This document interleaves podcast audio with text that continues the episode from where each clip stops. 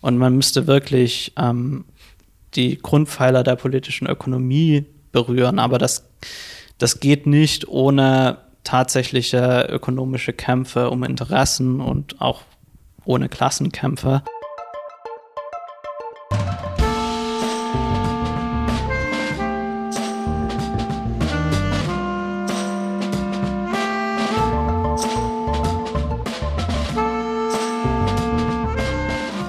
Herzlich willkommen zu Jacobin Talks. Hallo Alex.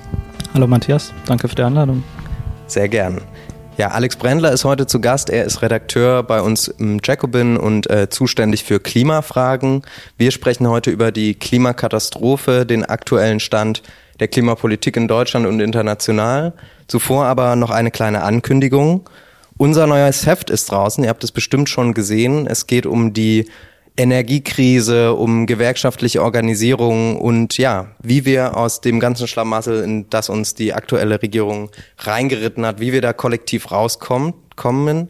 Ähm, ein Text, den ich besonders empfehlen kann, ist der von Dietmar Dart. Wer hat den Intellekt versteckt? Also schaut gerne rein, besorgt euch das Heft gerne unter dem Link jacobin.de slash talks. Ja, lieber Alex, Gespräche über die Klimakrise, die äh, geraten jetzt regelmäßig in so einen sehr apokalyptischen Tonfall.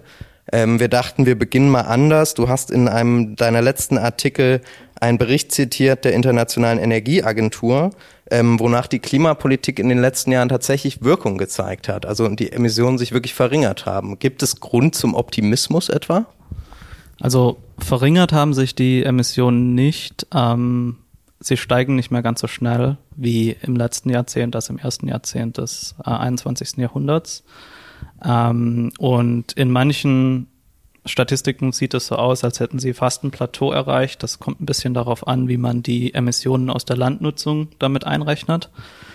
Ähm, aber es ist allgemein so, dass man sagen kann, sie steigen jetzt langsamer. Ähm, was die IEA da macht, sind Szenarien für die Zukunft. Das heißt, die schauen sich an, welche Klimapolitik wird verfolgt in den einzelnen Ländern, was sind die Pläne, ähm, welche Infrastruktur wird im Moment gebaut, in welche Energieträger wird investiert und so weiter. Und auf dieser Basis erstellen sie dann Projektionen für die Zukunft. Das ist jetzt noch nicht garantiert, da kann sich niemand was davon kaufen, das kann auch anders kommen. Aber die Projektionen von vor 10, 15 Jahren sahen in den sogenannten Business as usual Szenarien, also wenn die Politik, die im Moment betrieben wird, weiterverfolgt wird, eine Erwärmung um die vier Grad mhm. bis zum Ende des Jahrhunderts voraus. Und das hat sich reduziert auf irgendwas zwischen zwei und drei Grad. Ähm, da muss man natürlich im Kopf behalten, wir haben jetzt gegenüber dem vorindustriellen Zeitalter eine Erwärmung um ungefähr 1,2, 1,3 Grad. Und wir sehen jetzt schon massive Veränderungen und massive Beeinträchtigungen ähm, unseres Lebens durch den Klimawandel. Und ähm, natürlich ist eine Welt über zwei Grad nochmal eine ganz, ganz andere. Und das ist keine Welt, in der wir leben wollen. Ähm, das heißt, man kann nicht sagen, dass jetzt großartig Grund zum Optimismus gegeben wäre oder der Art. Ähm, es ist weiterhin es passiert viel zu wenig, es ist, es ist viel zu tun. Ähm, man muss aber konstatieren, dass ähm, dieser massive Ausbau zum Beispiel der Kohle, der noch zu Beginn des Jahrhunderts zur Debatte stand, ähm, dass der so in dieser Form jetzt nicht mehr projiziert wird. Natürlich gibt's neue Entwicklungen jetzt durch äh, den Krieg in der Ukraine, aber auch die Verwerfungen in den Lieferketten äh, infolge der ähm, Corona-Pandemie und so weiter. Es ist sehr, sehr viel im Fluss.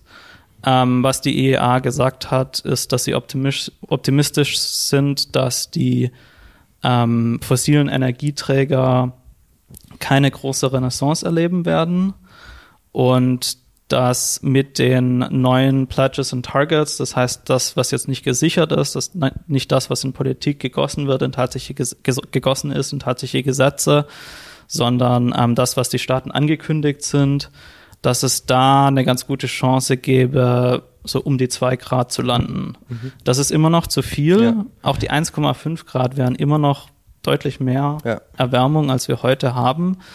Und ähm, da sagen die meisten Modelle leider, dass das kaum noch erreichbar ist.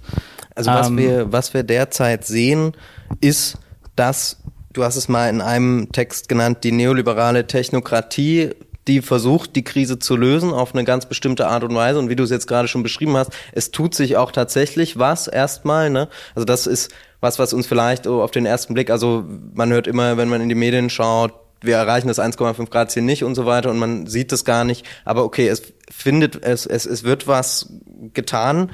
Ähm, aber was zeichnet jetzt diesen Ansatz aus? Also wie, wie wird aktuell sozusagen versucht, ähm, gegen den Klimawandel anzugehen?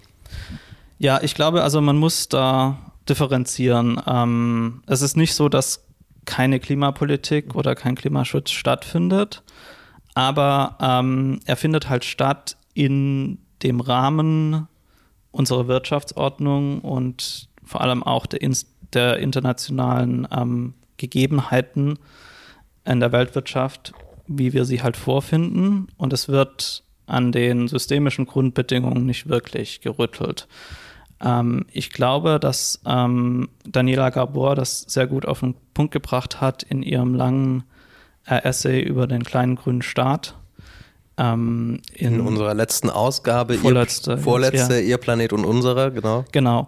Ähm, und äh, was Daniela Gabor da beschreibt, ist sozusagen das Arrangement, das ähm, gefunden wird oder gefunden wurde im Neoliberalismus ähm, wie man ähm, Investitionen in Klimaschutz, aber auch in andere Infrastrukturprojekte, die gewünscht sind, vornehmen kann, mh, ohne dass ähm, eben an, der, an den Grundfragen der politischen Ökonomie gerüttelt wird.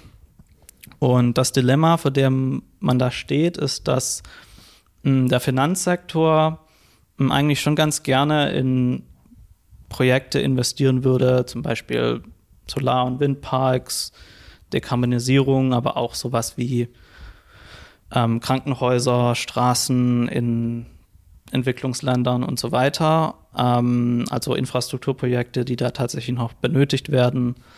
Ähm, und das Pro Problem ist aber, dass das Risikoertragsprofil nicht stimmt. Das heißt, ähm, die Einnahmen, die dadurch erzielt werden können, rechtfertigen aus Sicht des Finanzmarkts nicht die Risiken, die damit einhergehen.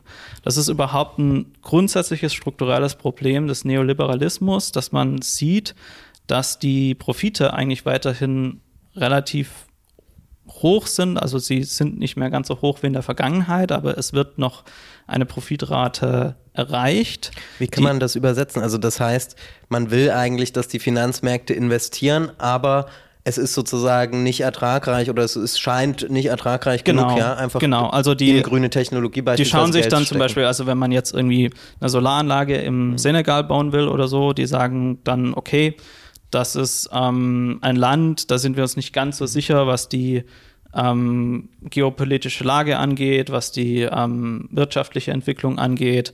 Und wir erzielen damit vielleicht 10% Rendite, mhm. aber haben halt eine Ausfallwahrscheinlichkeit von die darüber liegt. Das heißt, das rechtfertigt das aus unserer Sicht nicht, da Geld reinzustecken, weil wir eben ähm, unseren Investoren, unseren Geldgebern gegenüber nicht rechtfertigen können, diese Investition, Investition zu tätigen. Mm, und ähm, also man sieht generell einfach im Neoliberalismus, dass zwar Profite weiterhin erwirtschaftet werden, die aber ähm, nicht reinvestiert werden, beziehungsweise ähm, nicht wirklich produktiv reinvestiert werden können. Also wir haben ja die ganze Gig Economy, Silicon Valley und so weiter.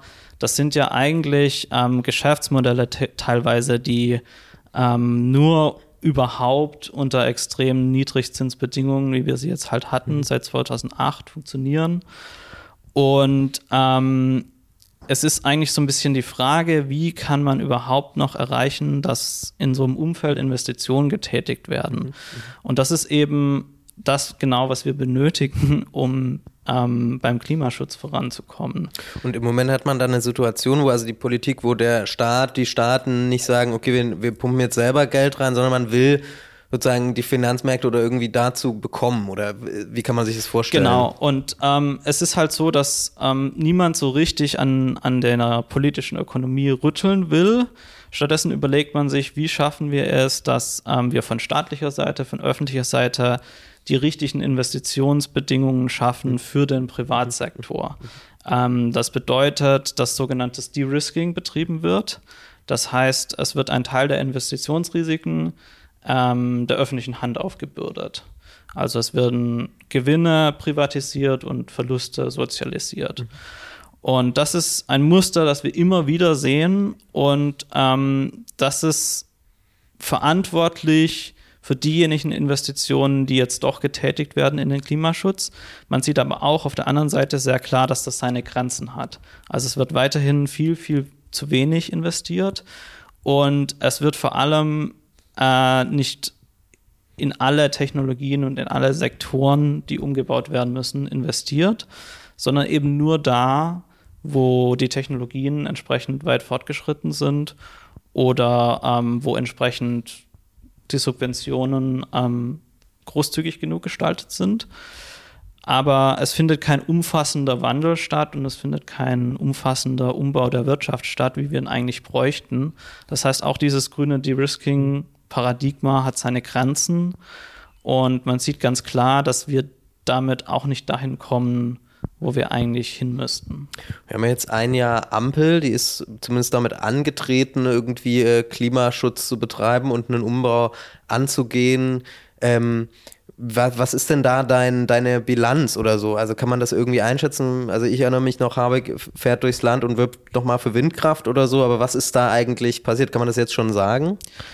Also ich glaube, die Ampel ähm, ist noch so ein bisschen in der Schockstarre durch ähm, den Krieg in der Ukraine, weil diese drei Parteien, die sich da versammelt sind, haben, sind äh, alles drei Parteien, die sich eigentlich diesem Paradigma ähm, des De-Risking verschrieben haben. Also man kann sagen, dass eigentlich Rot-Grün mit zu den Erfindern gehört des grünen De-Riskings mit der Energiewende, die ja durchaus ihre Erfolge und ihre positiven Seiten hatte. Aber ähm, die Klimapolitik, die damals betrieben wurde, die mit auch geholfen hat, dass heutzutage erneuerbare Energien unter bestimmten Voraussetzungen halt äh, marktfähig sind, ähm, die diesen ganzen Sektor mit aufgebaut haben, das war ja eine Politik, die nicht direkt hingegangen ist und äh, über öffentliche Investitionen diese Technologien gefördert hat, sondern man hat eben Reihenhausbesitzern die Solaranlage mit subventioniert über die EEG-Umlage und so weiter. Das bedeutet, ganz viel von dem Geld ist eben im Privatsektor verblieben oder bei Haushalten, die jetzt sich ein ganz ordentliches zusätzliches Einkommen dadurch verdienen, die es aber vielleicht jetzt nicht unbedingt brauchen. Und ähm, sowohl Grüne als auch FDP als auch SPD, glaube ich, wollten den Umbau äh, hin zu mehr Klimaschutz unter diesen Prämissen fortsetzen. Und ähm, dazu gehört, ähm, wenn man eben die erneuerbaren Energien, ausbauen will, weiterhin ausbauen will, ähm, eben dieses billiges Gas, weil man braucht, ähm, wenn, gerade wenn man jetzt den Stromsektor weiter dekarbonisieren will, ähm, hat man das Problem, man braucht irgendwas, für die Zeiten, wo die erneuerbaren Energien nicht zur Verfügung stehen. Weil traditionell ist es so im Stromsektor, man hat halt eine Grundlast, das heißt, man hat irgendwelche Kraftwerke, die laufen die ganze Zeit und man hat Spitzenlastkraftwerke. Ähm, und bei den erneuerbaren Energien ist es halt ganz anders. Die produzieren halt, wenn sie produzieren, wenn mhm. die Sonne scheint, wenn der Wind weht. Und ähm, wenn sie es nicht tun, dann braucht man irgendwas anderes. Ähm, um zu 100% erneuerbaren Energien zu kommen, bräuchte man irgendwas, wie man diesen Strom speichern kann. Das heißt, man braucht irgendwas, um den überschüssigen, die überschüssige Produktion zu speichern für später. Und das sind eben Investitionen in Technologien, die ähm, noch nicht so stark gefördert worden sind, die in der ersten Iteration der Energiewende beiseite gelassen wurden. Und es sind vor allem auch Technologien, ähm, die nicht so einfach über kleinteilige private Investitionen mhm. ähm, etabliert werden könnten. Man muss da große Pumpspeicherkraftwerke bauen, Elektrolyseanlagen für Wasserstoff und so weiter und so fort. Das geht mehr in Richtung großtechnische Anlagen, große Investitionen. Da müsste tatsächlich ähm, der Staat, glaube ich, aktiver eingreifen. Das, Siehst du das gerade irgendwo? Das also sehe ich eben nicht, dass das passiert. Mhm. Ähm, und ich glaube, es sind einzelne sinnvolle Maßnahmen geplant in der Klimapolitik von der mhm. Ampel, aber ich sehe nicht wirklich eine, ein umfassendes Investitionsprogramm in diese Speichertechnologien. In Deutschland haben wir uns ja entschieden, wir wollen auch weg von der Atomkraft, das heißt, auch die fällt weg als Grundlast. Ähm, so richtig viel Wasserkraft haben wir nicht in Deutschland. Das heißt, wir haben eigentlich keine andere Möglichkeit, als dass wir die erneuerbaren Energien irgendwo speichern. Und wir müssen diese Technologien entwickeln und fördern. Und das passiert eben nicht. Oder in viel, viel zu geringem Umfang, wenn man sich die Zeitskalen anschaut, auf denen das passieren muss. Ähm, und solange die Ampel das nicht tut, kann ich die sonstigen Bemühungen beim Klimaschutz auch nicht so richtig ernst nehmen, weil es ist eigentlich klar, alles mhm. steht und fällt mit dem Stromsektor. Der muss dekarbonisiert werden. Darauf baut alles andere auf. Ähm, aber man ging halt vor kurzem noch davon aus, wir haben Erdgas und Erdgas ist erstmal, wenn man sich die reine CO2-Bilanz anschaut, besser als Kohle. Da fallen auch viele Methanemissionen an. Die werden aber meistens beiseite gelassen. Und ähm, man hat sich darauf so ein bisschen ausgeruht. Und jetzt steht man so ein bisschen mit leeren Händen da und weiß nicht so richtig, wie weiter. Das ist so mein Eindruck mhm. von der deutschen Klimapolitik. Würdest du sagen, also statt jetzt zu diese Investitionen zu tätigen, ähm, ja, den Staat wirklich ins Spiel zu bringen, sucht man jetzt irgendwie wieder international nach anderen äh, ja, Gas- und Stromquellen oder wie? Ja, genau, man ist mhm. eben fest davon ausgegangen, man hat diese Lieferung, ja. man kann sich da erstmal drauf verlassen. Ähm, man kann jetzt lange darüber diskutieren, inwiefern es möglich und sinnvoll ist, das wieder aufzunehmen, dass Gas aus Russland geliefert wird. Ich glaube, da spielen viele Faktoren rein, die sind auch nicht alle unter der Kontrolle der Bundesregierung. Ähm, aber man braucht jetzt irgendwie ganz dringend hm. eben Ersatz dafür. Und ähm, es ist auch spannend, wie schnell es dann möglich ist, sowas wie eine LNG-Infrastruktur aufzubauen, wenn man es eben mal wirklich will.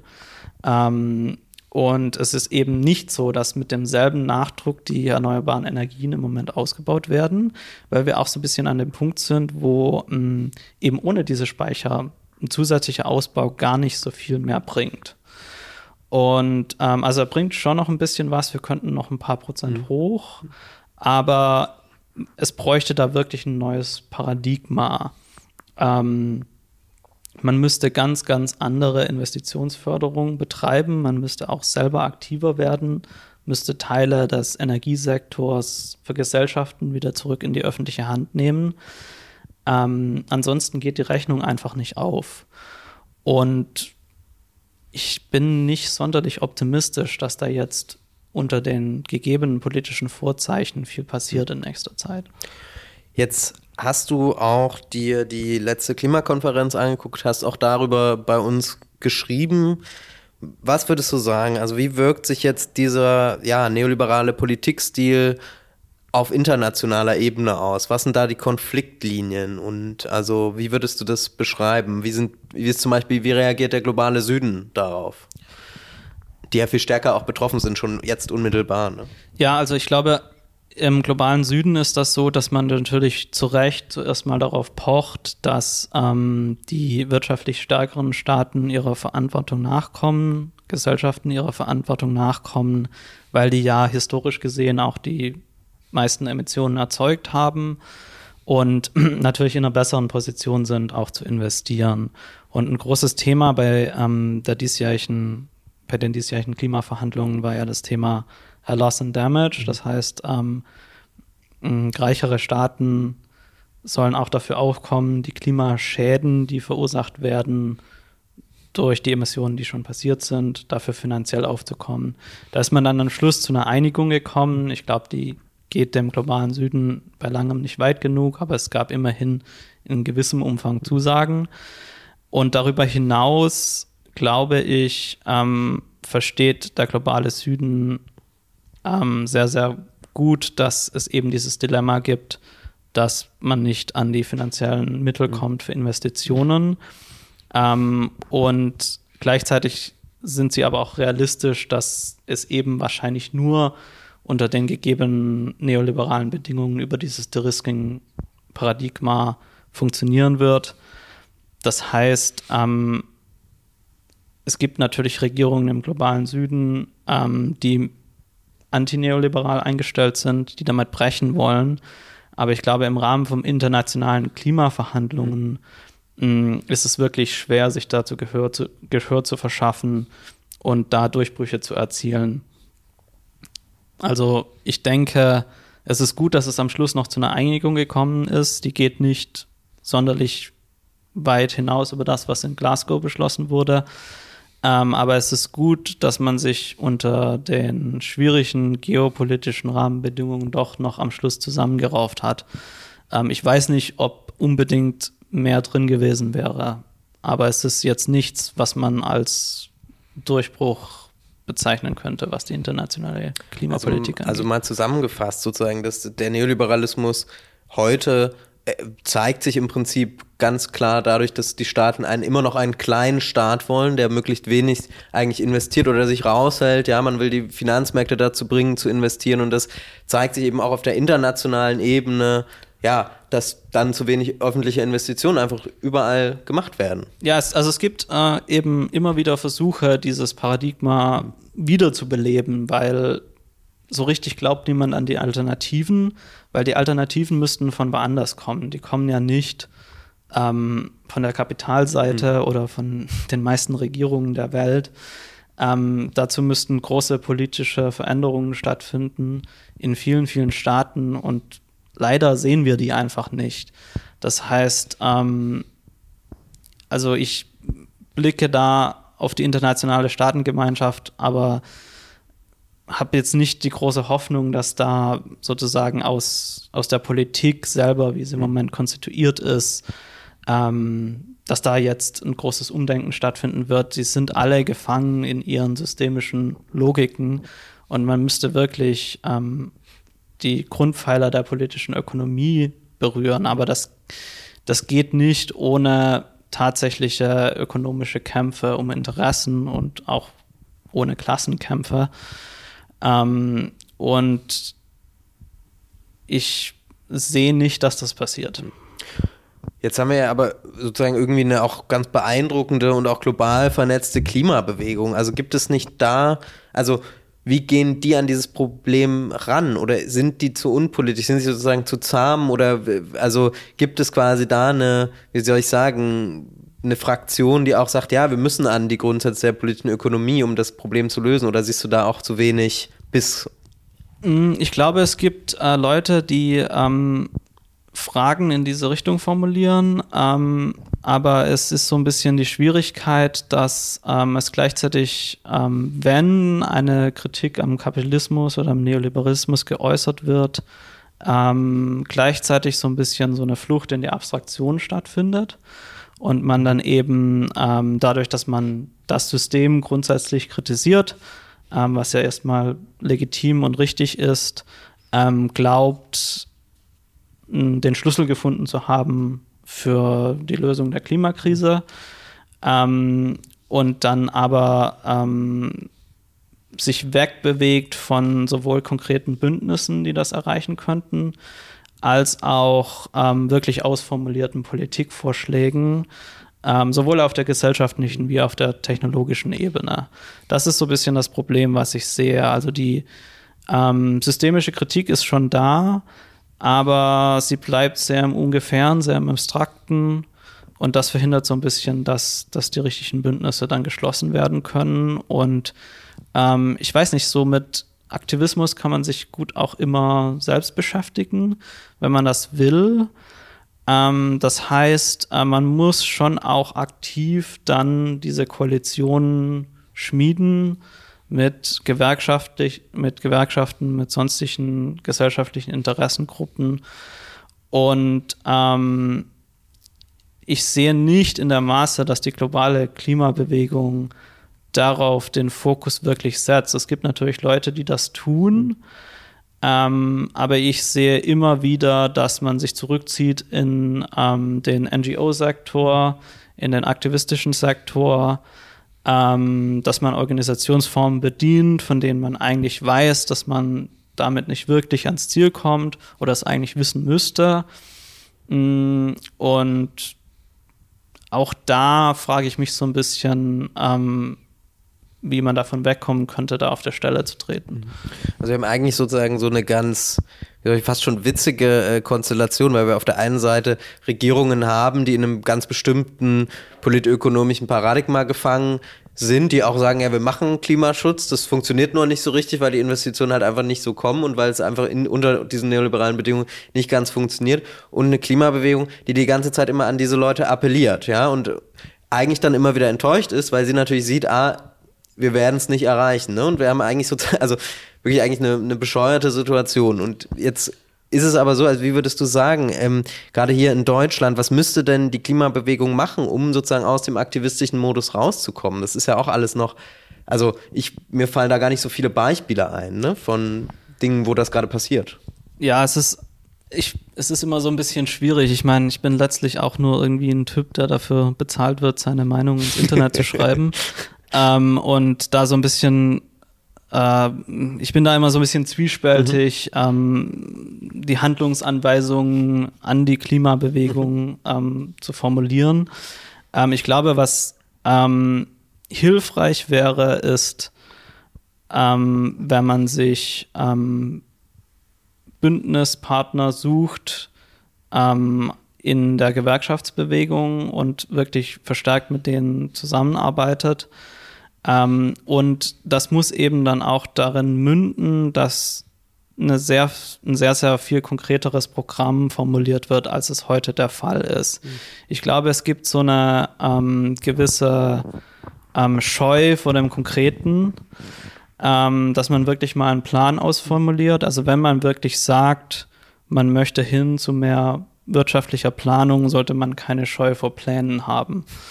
Ähm, und das ist so ein bisschen ähm, ein Punkt, wo ich mich immer wieder frage, mh, hm, woran das liegt. Ich glaube, ein Teil der Antwort ist einfach auch, dass man ähm,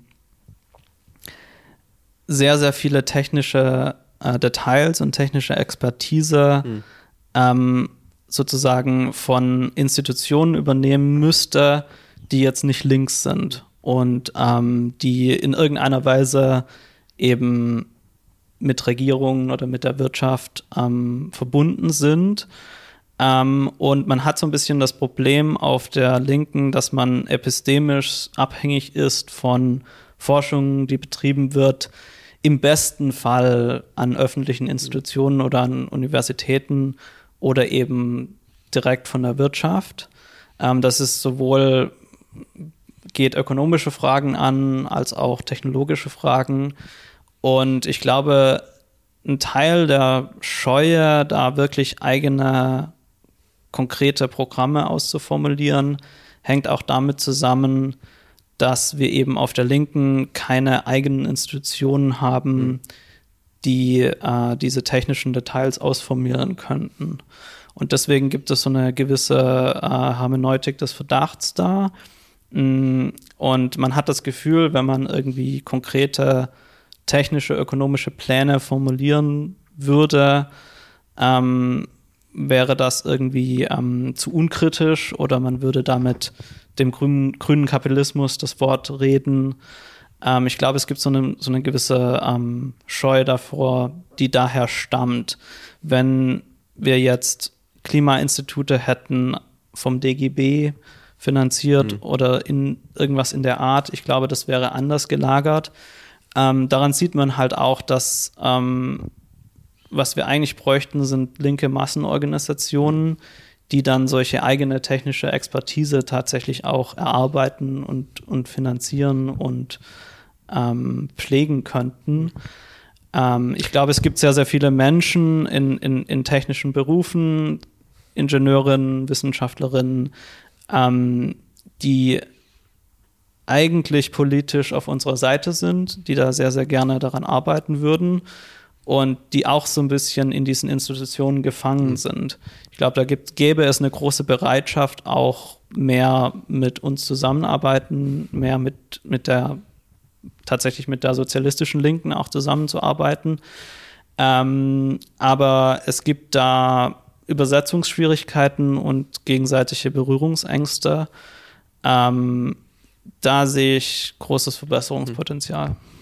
Also nochmal nachgefragt, du hast ja auch diesen Background, ähm, kennst dich gut aus. Was würde das denn heißen, sozusagen konkrete Pläne zu machen? Also du kannst jetzt natürlich keinen komplett, aber ne, ich glaube, wenn man jetzt gar, gar keine Ahnung so von der Materie hat, weiß man jetzt gar nicht, okay, was würden die jetzt so anders machen?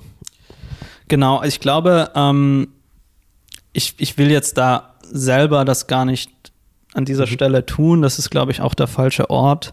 Und ich bin die falsche Person dafür. Ähm, aber gerade wenn man ähm, den Leuten sagt, wir wollen hier alles umkrempeln, mhm. wir wollen die ganze Wirtschaft umbauen, mhm. ähm, es gibt auch Aspekte eures Alltagslebens, die sich verändern werden, verändern werden müssen vielleicht, ähm, dann ist es, glaube ich, hilfreich, konkret zu werden und konkret zu bleiben, einfach auch, um den Leuten da Ängste zu nehmen. Ähm, ich glaube, auch, dass sich dann zeigen wird, dass es teilweise legitime Meinungsverschiedenheiten gibt, ähm, welche Technologien eingesetzt werden mhm. sollen, was sich genau verändern soll und wie. Und dass man dann eben im Rahmen eines demokratischen Prozesses ähm, diese unterschiedlichen Vorstellungen dann auch irgendwie in Einklang bringen also muss. Also du denkst so an Speichertechnologien oder Technologien zur Dekarbonisierung, also die irgendwie CO2 wieder entfernt aus der Atmosphäre, sowas ist sozusagen, schwebt dir vor oder Genau, ja. ich, also ich glaube, was, was solche konkreten äh, technologischen Fragen angeht, gibt es manchmal so ein ähm, extremes hm. Schwarz-Weiß-Denken auf der Linken. Und da frage ich mich auch manchmal, wo das herkommt. Ähm, also ich habe schon Statements gesehen von irgendwelchen NGOs, wo pauschal Wasserstofftechnologie mhm. ähm, abgelehnt wird. Natürlich ist es Blödsinn, irgendwie Autos mit Wasserstoff zu betreiben. Das ist hm, ökonomisch nicht tragbar. Ähm, und aber ich frage mich dann, also gerade wenn es um den Stromsektor geht oder so, ähm, da fehlt mir dann so ein bisschen die Fantasie, mir vorzustellen, wie das ohne gehen soll. Mhm. Ähm, na, aber das, man hat eben die Schwierigkeit, dass gleichzeitig der Öl- und Gas, die Öl- und Gasindustrie sowas pusht wie, ähm, das heißt dann blauer Wasserstoff, das heißt, dass ähm, eben sie planen, Erdgas zu extrahieren, daraus ähm, per ähm, Elektrolyse Wasserstoff zu machen und dann das CO2 wieder zu verpressen. Ähm, das, darin gibt es äh, ganz viel legitime Kritik, dass das der falsche technologische Weg ist. Ähm, aber das sind eben dann genau diese Detailfragen, mhm. auf die man sich einlassen muss mhm. und wo man dann wirklich auch eigene Konzepte erarbeiten muss. Aber man kann nicht nur, weil man irgendwo in irgendeinem Report von BP mal das Wort Wasserstoff gelesen hat, äh, alles irgendwie, was mit Wasserstoff zu tun hat, pauschal abbügeln. Das ist keine ernsthafte Art und Weise, mhm. äh, Politik zu betreiben. Ähm, ich, vielleicht tue ich den Leuten da ein Stück weit Unrecht. Ähm, also ich will jetzt auch nie, das nicht pauschalisieren und sagen, alle in der Klimabewegung, alle in NGOs denken so oder sind so. Mhm. Aber es ist so ein gewisses ähm, Grundproblem, das mir immer wieder begegnet. Ähm, und was, glaube ich, ähm, ein Hindernis ist, um eine linke Klimapolitik mehrheitsfähig zu machen. Mhm. Jetzt lass uns nochmal zu dem Punkt kommen. Du hattest es vorhin ja schon mal so, so angedeutet. Also, wenn man, ja, man kann das erstmal so pathetisch so sagen, Klimapolitik ist auch Klassenpolitik, aber was, was verbirgt sich eigentlich dahinter, ne? Also, inwiefern sind denn sozusagen, also, wie würdest du das konzipieren? Was, auf welche Interessen hat die Klasse, wenn es um Klima geht? Ja, ich glaube, man kann das auf verschiedenen Ebenen betrachten. Also, es gibt ja zunächst mal, ähm, äh, die Frage, wer ist von den Folgen des Klimawandels betroffen? Ähm, und natürlich gibt es äh, Menschen, die in sehr armen Teilen der Welt leben, die ähm, kaum infrastrukturellen Schutz vor Klimaauswirkungen äh, haben. Also wenn man sich jetzt ansieht, was mit Südasien passiert ist, was in Ostafrika passiert ist, an Extremwetterereignissen, an Dürren, an Überschwemmungen, an Katastrophen. Ähm, und wenn da dann Kleinbäuerinnen und Kleinbauern in diesen Ländern äh, mit diesen Auswirkungen konfrontiert sind, dann ist es natürlich katastrophal für die. Ähm, aber auch ähm, Menschen, ganz normale Menschen aus der Arbeiterklasse im, in, auf der gesamten Welt leiden schon heute unter dem Klimawandel. Nicht alles, was wir gerade sehen bei den Lebensmittelpreisen, mhm. ist Auswirkung des Kriegs in der Ukraine. Ähm, wir hatten jetzt einfach mehrere Jahre in Folge schlechte Ernten mhm. in ganz vielen Kornkammern der Welt. Und äh, das wirkt sich aus. Das ist, äh, wird um ein Vielfaches verschlimmert mhm. durch Spekulationstätigkeit an den Finanzmärkten. Aber ähm, es muss eine gewisse Grundknappheit da sein, dass diese Spekulationen ermöglicht werden mit Lebensmitteln, mit Grundnahrungsmitteln. Und wir spüren schon heute, wenn die Nudeln teuer werden, die Auswirkungen des Klimawandels. Ähm, das ist vielleicht auch was, was wir stärker kommunizieren sollten. Ähm, auf dieser Ebene kann man natürlich sagen, ähm, die Arbeiterklasse ist in erster Linie betroffen vom Klimawandel und zwar weltweit, weil sich natürlich Kapitalbesitzerinnen und Kapitalbesitzer daraus kaufen können, besser. Mm, ich glaube, es gibt eine zweite Betrachtungsebene und die ist, ähm, welche Interessenlagen hindern uns eigentlich daran, ähm, Fortschritte zu erzielen beim Klimawandel? Und ähm, da gibt es einmal den Aspekt, dass wir eben an dem ökonomischen Paradigma, unter dem wir leben, ähm, festhalten, festklammern. Und das ist natürlich interessengetrieben, weil ähm, der Neoliberalismus ist institutionell, ähm, wenn man, das kann man sehr schön nachlesen bei Quinn Slobodian, ist designt dafür zu verhindern, dass wir eine andere Wirtschaftspolitik mhm. betreiben, dass wir ausbrechen aus dem Kapitalismus. Ähm, und da wurde sehr, sehr viel ähm, Acht darauf gelegt und ähm, da hat, ähm, hat man über die Jahrzehnte sehr, sehr viel dazugelernt. Ähm, und natürlich ist, sind das jetzt ähm, Institutionen und Paradigmen, die uns daran, was, die uns daran hindern, gegen den Klimawandel aktiv zu werden, weil da müsste man eingreifen in die Wirtschaft, planend ähm, in den Markt. Und ähm, es wurde sehr, sehr viel politisches Kapital darauf verwendet, genau das zu verhindern. Ähm, auch in dieser Hinsicht ist die Klimakrise eine Klassenfrage. Und letztendlich auf der ökonomischen Ebene ist es so, dass ähm, für die ganz, ganz große Mehrheit weltweit, mh, mm, selbst wenn sie irgendwelche Investitionen haben in Pensionsfonds oder der Art, ähm, die potenziellen Schäden, die sie erleiden werden während ihrer Lebzeiten oder der Lebzeiten ihrer Kinder, äh, um ein Vielfaches übersteigt, übersteigen die, die ähm, möglichen Gewinne daraus. Aber es gibt natürlich eine kleine Klasse an sehr, sehr reichen Menschen, ähm, die Investitionen haben in die gegenwärtige Infrastruktur, die fossile Inve Infrastruktur, die sehr reich sind, die sich sehr gut schützen mhm. können vor den Auswirkungen des Klimawandels. Und es ist natürlich in deren Interesse, diese Vermögenswerte, diese Assets so lange zu betreiben wie nur irgend möglich. Egal, ob das jetzt das saudische Königshaus ist oder die Koch Brothers oder wer auch immer. Ähm, aber ähm, das sind die Menschen, in deren objektiven Interesse es ist, ähm, nichts gegen den Klimawandel zu tun. Alle anderen ob sie jetzt davon überzeugt sind oder nicht, ist die andere Frage, aber es wäre eigentlich in ihrem Interesse, schnellstmöglichst ähm, die Wirtschaft umzubauen und sie würden davon während, ihres, während ihrer Lebzeiten profitieren. Ähm, aber natürlich ähm, ist es schwierig, nach Jahrzehnten linker Niederlagen ähm, da plötzlich ähm, umzusteuern, einfach nur aufgrund der Tatsache, dass wir jetzt ähm, sozusagen einen neuen Appell formulieren können, wir müssen die Welt retten.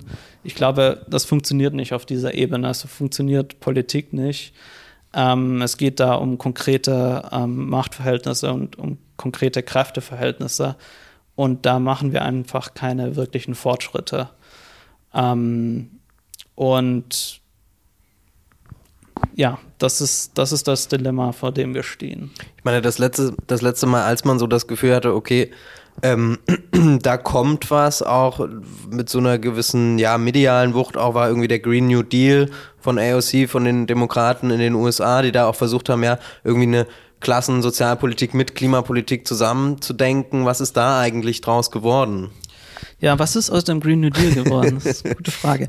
Ähm, das Interessante war ja, ähm, als AOC, Ed Markey und so weiter diese Resolution damals formuliert haben, ähm, die Prämisse war ja, wir bekommen dieses Klimaprogramm nur durch, wenn damit ein massiver Ausbau des Sozialstaats einhergeht und wir machen sozusagen alles auf mhm. einmal. Wir machen ein riesengroßes Gesetz, da schreiben wir Klimaschutz rein, einen Umbau der Wirtschaft, Ausbau des ÖPNV und so weiter. Also allein schon, wenn die USA mal ein mhm. ordentlichen öffentlichen, ordentliches öffentliches Verkehrssystem kriegen würde, das wäre ja wirklich transformativ für dieses Land. Ähm, und wir schreiben da aber auch sowas rein wie eine öffentliche Krankenversicherung, Kinderbetreuung, ja. kostenlose und so weiter. Und was dann passiert ist, ist ähm, dieses Gesetzpaket, ähm, Gesetzespaket wurde über die Jahre immer kleiner. Und als es dann schließlich beschlossen wurde dieses Jahr in Form des Inflation Reduction Acts, war es ein, ein Subventionspaket für die ähm, Wirtschaft, wo unter anderem auch ganz vernünftiger Klimaschutz drin stand, mm, aber kaum bis gar keine sozialstaatlichen Maßnahmen. Ähm, das heißt, ähm, man sieht daran sehr schön, dass sich diese systemische Logik wieder durchgesetzt hat. Also ja, wir machen Klimaschutz. Also man kann nur sagen, Biden hat es so ein bisschen zu Tode umarmt, oder wie? Ja, Biden hat daraus ein De-Risking-Gesetz ja. ähm, gemacht. Also wir machen Klimaschutz, ähm, weil das ist ein Problem, das ist ja auch tatsächlich für den Fortbestand mhm. der Weltwirtschaft und der Zivilisation, das, das wissen die ja alle. ähm, dass sie das in den Griff kriegen mhm. müssen. Aber wir machen eben ähm, Klimaschutz mit dem Privatsektor ähm, zu deren Konditionen auf deren Terrain und ähm, geben ihnen dafür Geld und ähm, hoffen das Beste. Und das ist jetzt daraus geworden. Ich bin wirklich froh, dass dieses Gesetz beschlossen mhm. wurde. Ich glaube, das hat uns einen großen Stück weiterge großen Schritt weitergebracht beim internationalen Klimaschutz. Das macht die USA glaubwürdiger. Mhm als Akteur in der internationalen Klimapolitik. Ähm, aber gleichzeitig ähm, muss man sich fragen, warum diese ganzen Programme, die damit verbunden waren, die eigentlich total populär sind, wie das passieren könnte, konnte, dass die da alle rausgefallen sind. Und ich glaube eben, dass die Strategie, die gefahren wurde von den linken Demokraten, also teilweise sind die ja auch bei den Democratic Socialists of America, ähm, ja, nicht so richtig aufgegangen ist. Ähm, das ist natürlich, ähm, kann man da in der Rückschau sagen, ja, ähm, genau dies und das habt ihr falsch gemacht. Ähm, das ist auch so ein bisschen wohlfeil. Wie würdest du sagen, war denn die Strategie? Also? Ähm, man hat am Anfang noch rhetorisch sich sehr, sehr weit aus dem Fenster gelehnt, aber man hat eigentlich immer ähm, in den Verhandlungen intern war brav und hat mitgespielt. Ich glaube aber, dass es ich würde es nicht so sehr den individuellen Persönlichkeiten anlasten, sondern dass es eher daran gefehlt hat, wirklich externen Druck aufzubauen. Und der externe Druck, der aufgebaut wurde, ähm, war wieder sehr verhaftet im NGO-Sektor mhm. und so weiter ähm, und hatte nicht diese gesamtgesellschaftliche Strahlkraft. Ähm, natürlich kann ich jetzt irgendwie sagen, warum habt ihr nicht auf den Knopf gedruckt, wo äh, gesamtgesellschaftliche Strahlkraft steht?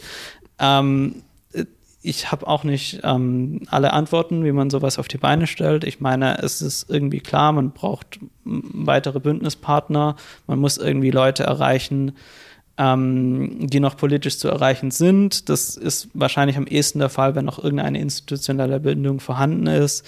Wahrscheinlich muss man auch einen Teil der ähm, ja, politisch ungebundenen Massen irgendwie mhm. über seine Propaganda auf seine Seite ziehen.